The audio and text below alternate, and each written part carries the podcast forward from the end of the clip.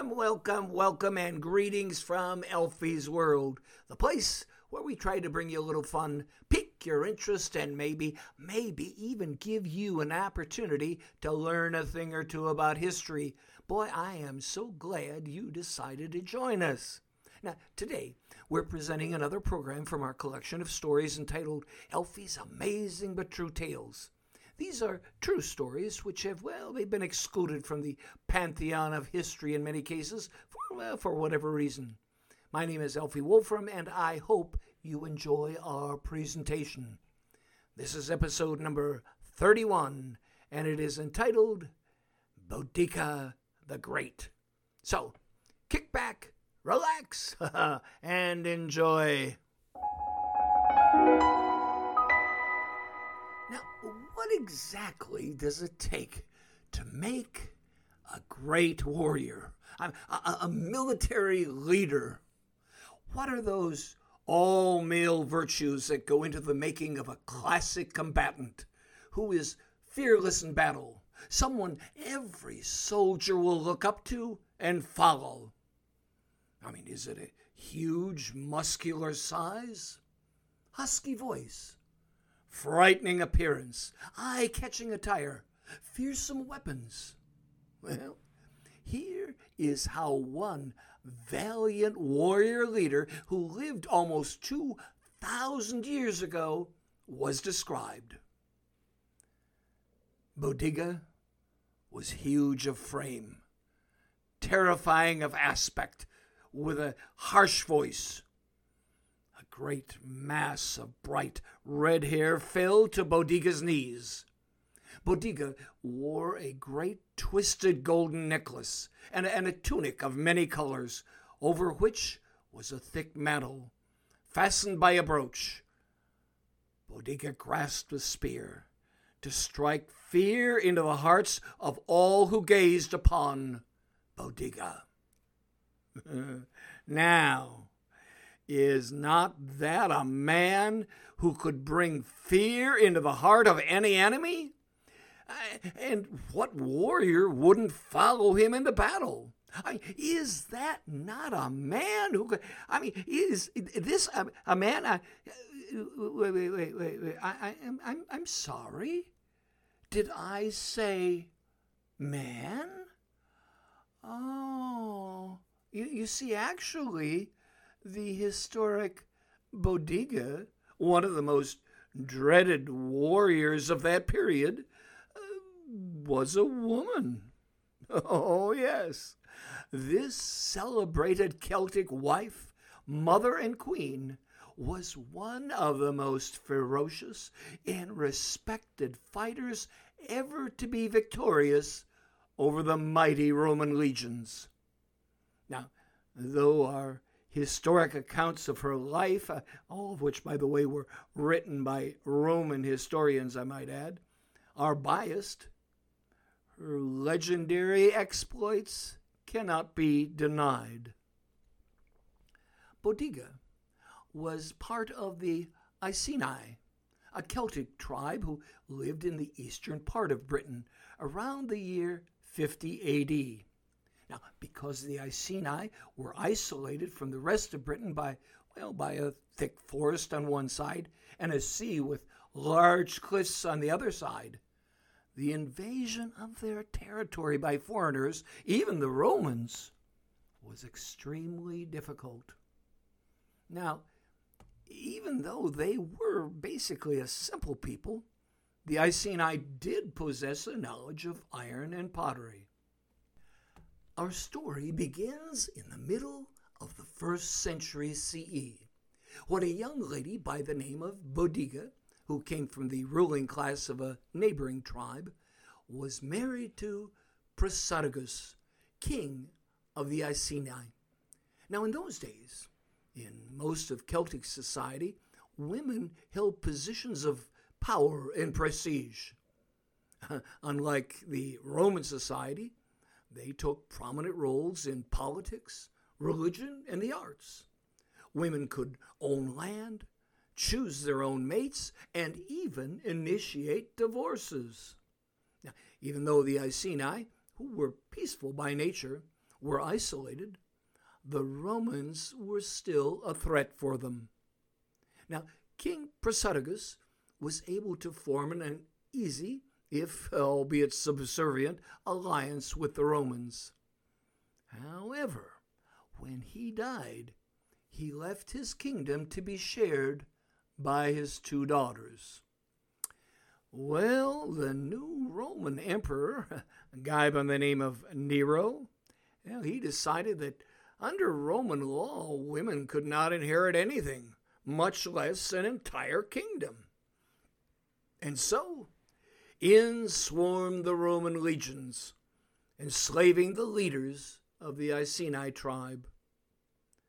Boudicca was flogged and then forced to watch the public rape and torture of her two daughters, each only 12 and 13 years old. That was a big mistake on the part of the Romans. They had messed with the wrong woman at the wrong time in history. Now, during this period, the Romans had the most feared army units in the world, expertly trained, well equipped, and extremely disciplined. Unfortunately, the Roman legions were stretched very thin over a vast area in that part of the world. They were especially troubled by insurrections from the Druids to the north. This caused Suetonius, the Roman leader, to overlook Boudicca in her potential growing menace to the east. Now, even though the Roman law did not recognize Boudicca as queen of the Iceni, her own people acknowledged her as their rightful leader. And it didn't take much encouragement on her part to engage the support of neighboring tribes who had been laboring under oppressive Roman tax laws for years. Many had even been driven off their lands and been made slaves and prisoners. Now, to add insult to injury, the Romans had actually erected the Temple of Claudius in nearby Colchester. Unfortunately, Claudius just happened to have been the Roman emperor who had destroyed the majority of Celtic culture and had attacked the very headquarters of the Druidic religion. Almost overnight, Boudicca was said to have raised an army of over a hundred thousand fighters to oppose the mighty Roman legions. The war was on. Big time.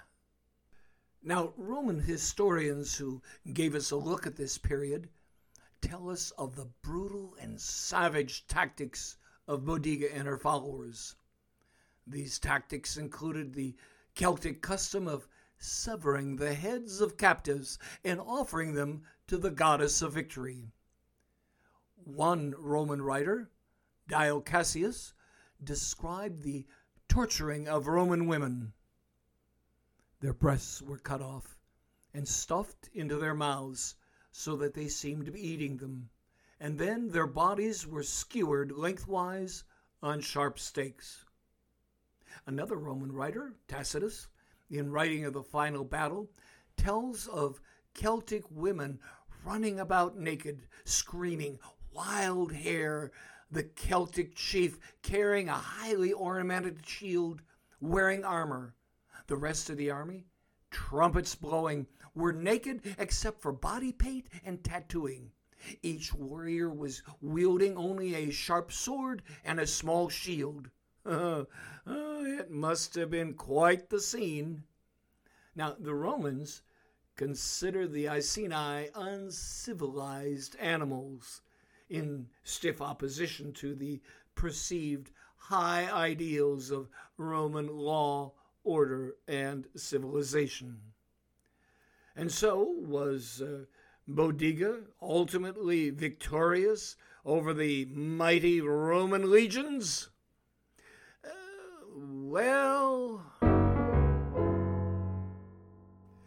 Now, at first, Boudicca and her armies succeeded in besting some of Rome's finest legions, handing them humiliating defeat after defeat on the battlefield. Unfortunately for Boudicca and the Celtics, her success eventually came to a crushing end. The highly trained and well disciplined Roman legions ultimately prevailed. Not only was Boudicca's army eventually slaughtered, but all of her people were put to the sword, and her lands were ravaged with fire. True to the uh, high Roman ideals of law and order. As for Boudicca herself, well, no one actually knows for certain her final fate. Legend has it that she returned home and took poison to avoid capture by the Romans. But one thing is for certain. Though she was disparaged by the writings of Roman historians, the name of Boudicca will forever be defined in the annals of history not only for the brutal treatment of one nation by Roman legions, but also by one woman's attempt to overcome such treatment. Like so many challenges faced by the early women, her life can best be described as amazing and heroically true. Well, there you have it. Episode number 31 entitled Boudicca the Great. Now, it's part of our weekly series entitled Alfy's Amazing But True Tales. Now, each week, we feel privileged to present for your entertainment and edification a brand new audio story from our collection of amazing but true accounts from history. Now, some of these narratives come from our book entitled Alfy's Amazing but True Tales of American History and More. Now, as a listener to this program, you are entitled to purchase autographed copies of our original book, Alfy's Amazing but True Tales of American History and More, at half the publisher's price of $13.95 or a mere $7 per book, and that includes shipping and handling anywhere in the United States. Now, for more information, merely go to alfysworld.com. That's A L F Y S W O R L D. That's alfysworld.com and click on Alfy the Writer for more information. And now, I would like to thank the following for helping to make this program possible. First, Garrett Wolfram, our technical producer and supervisor. The late Irene Wolfram, principal editor and provider of Sage Counsel. Expert Publishing for their help in editing and publishing our book. Lucas Ganza Anna Waltz for the Parlor Guitar Magic Set. Herbert Boland for his Piano Mood Happy Four, Nenad Simic for Piano Transition, and finally, the thousands of readers who have supported our efforts from the beginning.